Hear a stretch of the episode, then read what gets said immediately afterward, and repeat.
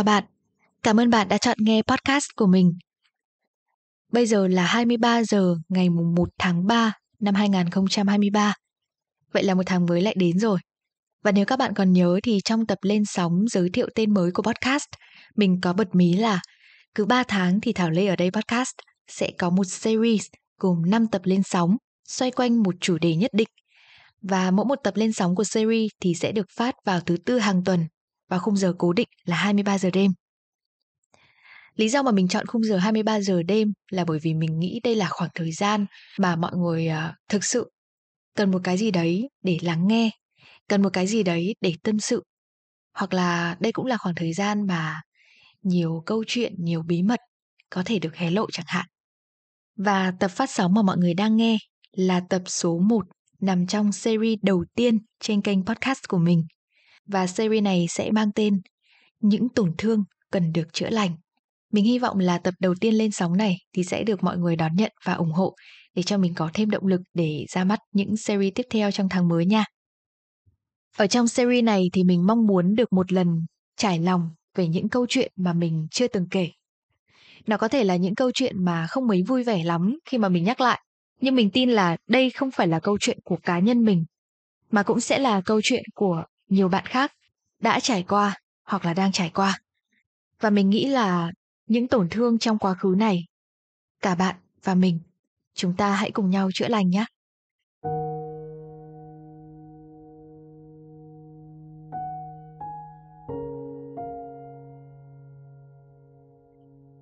Thực sự là mình không biết phải bắt đầu câu chuyện ngày hôm nay như thế nào. Khi mà mình có cái ý tưởng là mình sẽ làm series này thì mình cũng đã nghĩ khá là nhiều những cái topic khác nhau. Nhưng mà có một cái topic mà mình luôn luôn ấp ủ là mình sẽ làm và sẽ kể. Thì mình à, nghĩ là mình sẽ ra mắt nó muộn hơn một chút. Nhưng mà càng nghĩ nhiều về nó và dạo gần đây đọc tin tức rồi là theo dõi nhiều câu chuyện thì mình mình nghĩ là đến lúc mình nên nói cái câu chuyện này và mình nên chia sẻ câu chuyện này với mọi người. Bởi vì là những câu chuyện này mà cứ ủ mãi thì nó lại càng trở nên bức bối hơn ấy. Và thế là mình quyết định là mình sẽ debut cái series đầu tiên của mình là về chủ đề này. Thực ra đây là một câu chuyện có thể là mình sẽ không bao giờ chọn nhắc lại, không muốn kể cho ai cả. Thậm chí là cũng không muốn nhớ lại một chút nào hết. Trước đấy thì mình thậm chí còn không nhận thức là đây là những tổn thương mà chính mình và những bạn xung quanh mình đã phải chịu. Đấy là chúng mình từng bị quấy rối tình dục.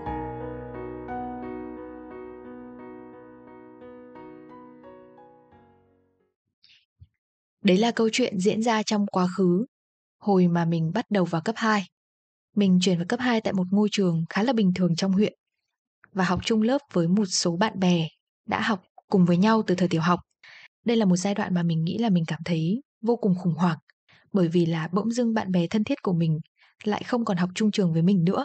Dù khi ấy thì bố mẹ có nói với mình là sẽ chuyển mình tới một ngôi trường khác, gọi là ok hơn, trường điểm hơn. Thế nhưng mà cuối cùng thì mình lại chọn ở lại.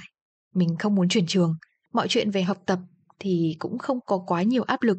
Nhưng điều khiến cho mình cảm thấy thất vọng là xung quanh có quá nhiều những thành phần chống đối, hay còn gọi là kiểu anti school ấy mọi người gần gũi hơn thì người ta hay gọi với cái tên là thành phần cá biệt cũng may là lớp mình học là một lớp ngoan và có thành tích khá là ổn nên thôi, coi như là mình vẫn còn kiểu yên ổn chán ấy nhưng bạn biết đấy một khi trường lớp mà xuất hiện những học sinh chuyên gia chống đối hoặc là cá biệt tới cái mức quái dị thì cũng ảnh hưởng không nhỏ đến những học sinh khác mà đúng không thầy cô ở trường mình đôi khi cũng cảm thấy bất lực và họ làm lúc còn nhắm mắt làm ngơ và coi những cái chuyện xảy ra chỉ là những cái chuyện của bọn học sinh mà thôi ấy.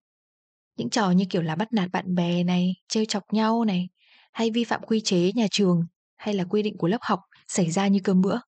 Không hôm nào là không có. Trừ hôm nào mà cái nhóm người đấy nghỉ học thì may ra là trường lớp mới có một ngày yên bình. Tuy nhiên thì câu chuyện mà mình sắp kể ra ở đây nó còn ám ảnh mình hơn cả những gì mà mình kể ở phía trên. Câu chuyện này thì không chỉ xảy ra với mình mà còn xảy ra với nhiều người bạn xung quanh mình ở thời điểm đấy. Và sự thật là chúng mình đã bị quấy rối ngay trong môi trường học tập của chính mình. Lứa tuổi dậy thì thì vốn đã là một cái lứa tuổi khá là ẩm ương, lại được thêm một cái môi trường giáo dục từ gia đình. Mình chưa dám nói là tốt hay là xấu nhé. Nhưng biểu hiện ra ngoài những thành phần mà chống đối trường học. Đấy là hai cái từ mất dạy, không còn từ nào có thể thay thế hơn được nữa. Một nhóm con trai được cầm đầu bởi một đứa gọi là đại ca đi. Thằng đấy mà đi đến đâu thì ai cũng phải khúm núm, lo sợ. Hoặc là nếu không sợ thì cũng phải né nó ra ấy. Sợ bị chúng nó bắt nạt, sợ bị chúng nó chấn lột của cải, sợ phải nghe những câu từ tục tĩu bẩn thỉu. Và hơn cả như thế, thì là sợ bị chúng nó thẳng tay động chạm vào cơ thể. Và bạn không nghe nhầm đâu. Đây chính xác là những thằng nhóc cấp 2 đã có tư tưởng quấy rối. Trong đấy thì có một đến hai đứa là học cùng lớp với mình. Một lớp mà có tới 85% học sinh ngoan ngoãn thì cũng phải vấp phải một số thành phần tưởng chừng như là kiểu thêm vào để cho nó cân bằng cái tỷ lệ ngoan với hư vậy á. Xin lỗi mọi người nếu như mà mình có sử dụng những cái ngôn từ hơi mạnh. Thằng này con nọ, thế này thế kia thì mọi người thông cảm nha. Bởi vì là mình nghĩ là không có cái từ ngữ nào có thể thay thế để mình sử dụng trong cái tập ngày hôm nay được nữa. Điểm chung của những cái bọn như vậy á, thứ nhất là không học hành. Đến lớp chỉ là để kiểu chống đối thôi ấy, để cho gia đình biết là mình đi học. Còn thực chất khi đến trường thì uh, chúng nó thậm chí còn không mang theo sách vở. Ăn chơi, hút thuốc, rồi liên tục có những trò bắt nạt bạn bè. Những trò bắt nạt của bọn này thì ở trong trường ấy không học sinh nào là không biết. Thế nhưng để tránh thì không ai có thể tránh được. Ấy là cái lúc mà mình không muốn dây vào rồi, nhưng mà vẫn bị buộc phải là nạn nhân ấy. Ở tầm tuổi dậy thì ấy, thì mọi người biết mà, cơ thể bắt đầu phát triển, tâm sinh lý bắt đầu thay đổi. Có những cái tò mò về mọi thứ trên đời. Lúc này hoang mang còn chưa hết, huống chi lại còn phải đối diện với những cái vấn đề đáng sợ mà từ trước đến giờ chưa có một sách vở nào hay là thầy cô nào dạy cho chúng ta cách phòng vệ cả. Cụ thể ở đây chính là quấy rối tình dục. Trước đây thì mình đã không hề biết rằng là quấy rối tình dục không chỉ là sự ảnh hưởng về mặt thể xác giống như mọi người vẫn hay nghĩ về nó mà nó còn xuất hiện ở nhiều những cái biểu hiện khác nhau. Ví dụ như ngôn ngữ. Ý là cái người kia sẽ nói những cái câu nói, câu hỏi hay là lời đùa mang tính chất xúc phạm, lời bình phẩm gây khó chịu về cơ thể của người khác. Thứ hai là cử chỉ, đụng chạm này, có những hành động khiêu gợi chẳng hạn. Thứ ba, tâm lý, ép buộc đe dọa trái với ý muốn và không tôn trọng danh giới cá nhân. Thứ tư là hình ảnh, có nghĩa là ép buộc đối phương phải tiêu thụ những hình ảnh hay là nội dung phản cảm. Đây là những kiến thức mà mình cũng mới biết khi mà mình bắt đầu bước chân vào đại học. Còn trước đó thì mình cũng chưa hoàn toàn hiểu hết hay là cũng chưa hoàn toàn có có đủ những cái nguồn thông tin để mà mình biết về điều này á. Thực sự là mình đã có những lúc bị ám ảnh bởi những cái câu từ đầy mùi 18 cộng, thậm chí là 20 cộng được thốt ra từ miệng của những cái đứa nhóc bằng tuổi mình. Khó chịu vô cùng khi thấy chúng nó lấy những cái câu chuyện về tình dục để làm chủ đề bàn tán, cười cợt, xong rồi cho rằng là chúng nó đang trưởng thành và cảm thấy chúng nó thật là đàn ông. Nói thật là mình cảm thấy vô cùng tội nghiệp cho những ai mà liên tục bị những cái thứ rác âm thanh độc hại này tuồn vào trong màng nhĩ. Không chỉ một nha, mà rất nhiều lần. Mình đã có một lần nghe thấy và thậm chí là không chịu được đến cái mức mà mình phải phải bịt chặt hai tai lại luôn á. Mình còn nhớ có một câu chuyện là các bạn biết là bao cao su thì là một cái thứ rất là bình thường mà đúng không? Cho đến khi mà bị cái bọn này đem ra làm thứ vũ khí để đi trêu chọc người khác mình còn nhớ là cả đám con trai khoảng 5-6 đứa gì đó cầm theo một chiếc bao cao su đã bị bóc, cười cợt với nhau và đem nó đi khắp các lớp để khoe khoang và thậm chí là còn ném lên người các bạn khác. Không biết là bố mẹ của bọn nó khi mà nhìn thấy cái hình ảnh này thì sẽ cảm thấy như thế nào. Và mình cũng không biết là nếu như thầy cô mà nhìn thấy cái hình ảnh đấy thì liệu rằng thầy cô sẽ phản ứng ra sao? Chỉ biết là những cái hành động như vậy thì được lặp đi lặp lại rất nhiều lần ở trong trường và những học sinh như bọn mình thì cảm thấy thực sự không thoải mái một chút nào. Tiếp đến là vô số lần bọn con trai này cười nhạo về cơ thể của một số bạn nữ nào đó vô tình đi ngang qua. Một số cụm từ mà mình cũng như là một số bạn nữ khác thi thoảng vẫn nghe thấy. Đấy là Ê con kia to vãi, bự vãi, trông ngon nhờ. Hay thậm chí là săn soi về cái chuyện mà bạn nữ đấy mặc áo ngực màu gì á mọi người.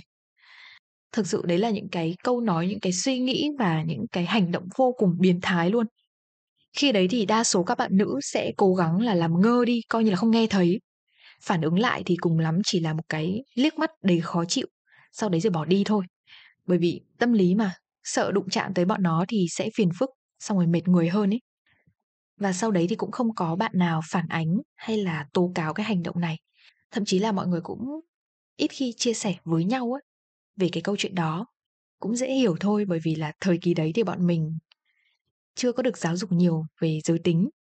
Hay là cũng chưa có ai nói với bọn mình là ờ những cái hành động đấy là không được xảy ra và nhất định không được xảy ra và mình phải làm gì để chống lại những cái hành động như vậy? Lúc đấy thì bọn mình chỉ cho đấy là một câu chuyện, kiểu, ngớ ngẩn, xong rồi vô tình mình bị dính vào, bị bị liên quan vào thôi. Quá đáng hơn thì có một thằng cầm đầu ở trong nhóm. Cái đứa đấy thì cũng là khởi nguồn của những trò quấy rối và thậm chí nó còn học chung lớp với mình luôn có một lần thì nó đã thẳng thừng đứng ở trên bục giảng và hỏi một bạn nữ là Ê, mày đã chưa mà chân đứng rộng vậy? Dù đấy là một tư thế đứng hết sức bình thường. Mình nghĩ là bạn ấy lúc ấy chắc là sốc luôn bởi vì không ngờ là chỉ đứng lau bảng thôi mà mình cũng bị rơi vào cái trò quấy rối như vậy.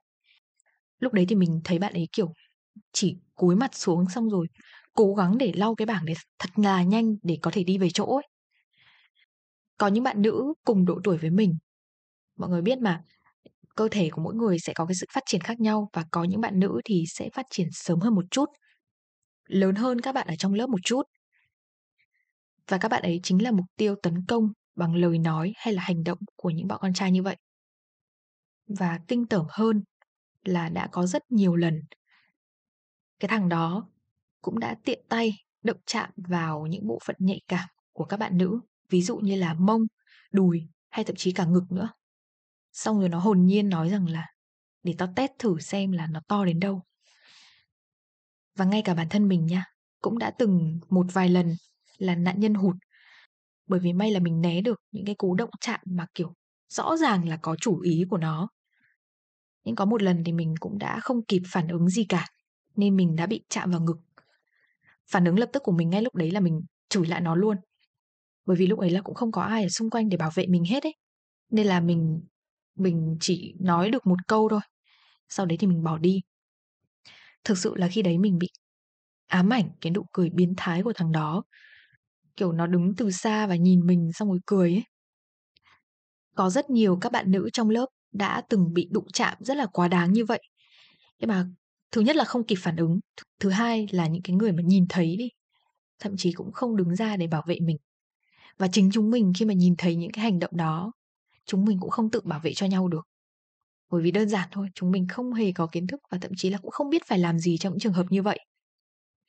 Không chỉ là các bạn nữ, mà thậm chí là các bạn nam cũng là nạn nhân của những trò quấy rối tình dục đầy biến thái ở trong trường học như vậy.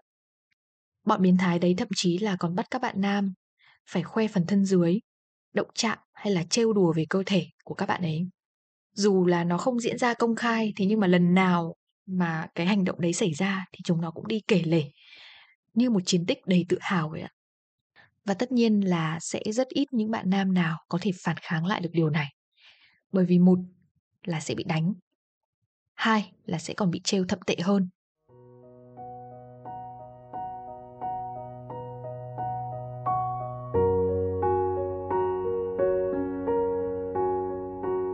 Đáng thương hơn là khi đấy tất cả chúng mình đều chỉ mới là những cô bé, cậu bé mới lớn. Và chưa nhận thức được rằng là mình bị rơi vào tình huống bị quấy rối tình dục và không biết đấy là quấy rối tình dục. Là chính bản thân những cái đứa quấy rối đấy cũng là những đứa trẻ như bọn mình. Vì cách giáo dục thiếu sót hay là sự tiếp nhận những thông tin đen ở trên internet mà bọn nó trở nên như vậy. Và chính chúng nó lại trực tiếp gây nên những tổn thương cho những người xung quanh. Và đến bây giờ khi mà mình nghĩ lại cái câu chuyện đấy thì mình vẫn còn cảm thấy sợ là tại sao ở cái độ tuổi đấy mà lại có những người đã có những cái suy nghĩ và những cái hành động như vậy cũng may là đến khi mà học lớp 9 thì mọi chuyện đã dần bớt đi. Đây là thời điểm mà những đứa như vậy phải đối diện với cái nguy cơ là không thể vào được cấp 3. Và bọn mình thì cũng đang trong cái thời kỳ mà ôn thi để thi cấp 3. Thú thực là mình rất vui khi mà ít ra những cái môi trường học đường đã không còn phải chứa chấp những cái thành phần như vậy nữa. Tuy nhiên thì xã hội ở ngoài kia thì vẫn còn, thậm chí là còn nhiều hơn những cái thành phần như vậy và còn kinh khủng hơn như vậy.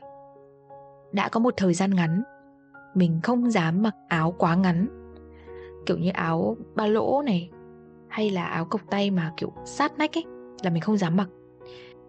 Và lúc nào mình cũng mặc áo thật rộng để không ai có thể bình phẩm hay là bàn tán về cơ thể của mình. Thậm chí là mình cũng không tự tin đứng thẳng lưng nữa. Và có một người bạn của mình cũng đã kể là bạn ấy thực sự cảm thấy rất sợ khi mà cơ thể của mình lúc nào cũng bị động chạm một cách cố tình như vậy và bạn ấy không thể phản kháng lại. Bởi vì ngay tại cái thời điểm xảy ra cái câu chuyện đấy, mình không biết là mình đang bị quấy rối và mình không biết là cái sự khó chịu của mình là cái điều mà mình không xứng đáng phải nhận. Chỉ là cái cảm giác bất an, thi thoảng nó vẫn sẽ đến và theo bản chất phòng vệ của con người thì lúc đấy mình chỉ biết làm một cái gì đấy để bản thân mình cảm thấy an toàn mình biết là ngoài kia có rất nhiều cô gái, rất nhiều chàng trai, rất nhiều những người em cũng đã hoặc là đang trải qua câu chuyện giống như mình. Thậm chí là mình nghĩ là còn đáng sợ hơn nữa cơ. Mình không biết cụ thể sẽ như thế nào, thế nhưng mà mình vẫn mong là đây chỉ là do mình lo quá mà thôi. Mình biết là chúng ta khi đấy thì còn quá nhỏ để hiểu chuyện gì đang xảy ra đối với mình. Chúng mình cũng đã có những tổn thương ở trong quá khứ như vậy. Và mình tin là những tổn thương đó không nhiều thì ít nó cũng sẽ vẫn ảnh hưởng đến tinh thần, đến sự tự tin và đến cách mà mình nhìn nhận những người xung quanh. Tại sao ở lứa tuổi như thế mình lại có cảm giác sợ con trai nhiều đến như vậy? Mình không muốn làm thân với các bạn nam. Thậm chí là mình cũng, bởi vì là mình cảm thấy là, ôi, sao xung quanh mình lại có nhiều bạn nam đáng sợ đến như vậy? Đây cũng là một sự ảnh hưởng. Và mình chấp nhận rằng là trong quá khứ mình đã có những tổn thương như vậy. Tuy nhiên thì mình khuyên là chúng mình không nên quên mất những tổn thương này. Chúng mình hãy cứ để nó ở trong quá khứ, chỉ là đừng để chúng nó ám ảnh mình nữa. Nhưng mà mình không được phép quên. Những tổn thương ấy cần được lên tiếng, cần được nhận dạng, cần được đồng cảm và cùng tìm cách chữa lành. Có thể đấy là những tổn thương mà đã đi qua, nhưng xung quanh bạn có rất nhiều những cô gái, những chàng trai khác hay là những người em của mình nữa. Có thể sẽ phải trải qua những câu chuyện giống như mình thì sao? Cái cách để chúng ta có thể chữa lành những tổn thương này chính là sự chia sẻ. Nếu như không có một người nào đó dũng cảm đứng lên chia sẻ những câu chuyện, thì có lẽ là đến bây giờ mình vẫn không biết là những cái câu chuyện mà mình trải qua lại là những câu chuyện liên quan đến quấy rối tình dục.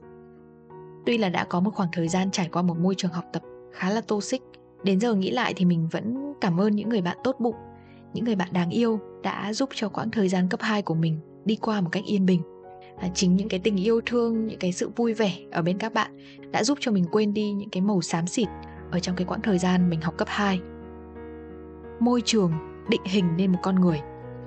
Vì vậy cho nên là mình thực sự mong muốn những đứa trẻ ở thời đại này thì sẽ đều được nuôi dạy một cách tử tế để xứng đáng chạm đến những điều đẹp nhất của cuộc sống này.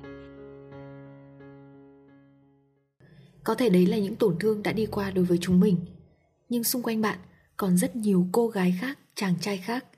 Có thể là người thân của bạn, là bạn bè của bạn, hay thậm chí là chính bản thân bạn trong tương lai. Chúng ta rất dễ có thể sẽ phải đối mặt với những câu chuyện như vậy. Vì thế cho nên mình nghĩ là cách để chúng ta có thể đi qua những tổn thương và hạn chế những tổn thương này, đấy là sự chia sẻ. Cảm ơn bạn đã lắng nghe chia sẻ của mình đến phút cuối cùng hẹn gặp lại mọi người vào tập tiếp theo, sẽ được lên sóng vào 23 giờ thứ tư tuần sau, vào ngày 8 tháng 3 nha. Và bây giờ thì cũng đã muộn rồi. Mình à, chúc cho các bạn sẽ có một giấc ngủ thật ngon. Hẹn gặp lại mọi người trong tập tiếp theo.